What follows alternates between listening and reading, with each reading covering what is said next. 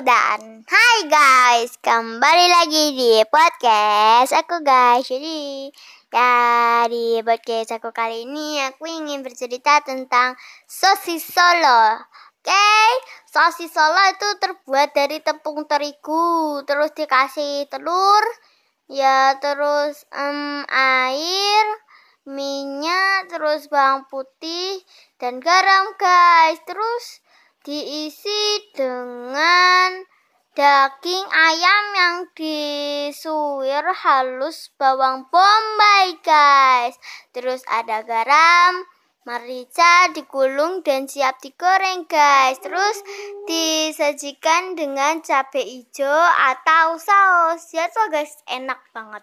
Oke guys jika kalian ingin mendengar mendengar cerita yang unik lucu lagi. Jangan lupa kunjungi podcast saya guys. Bye see you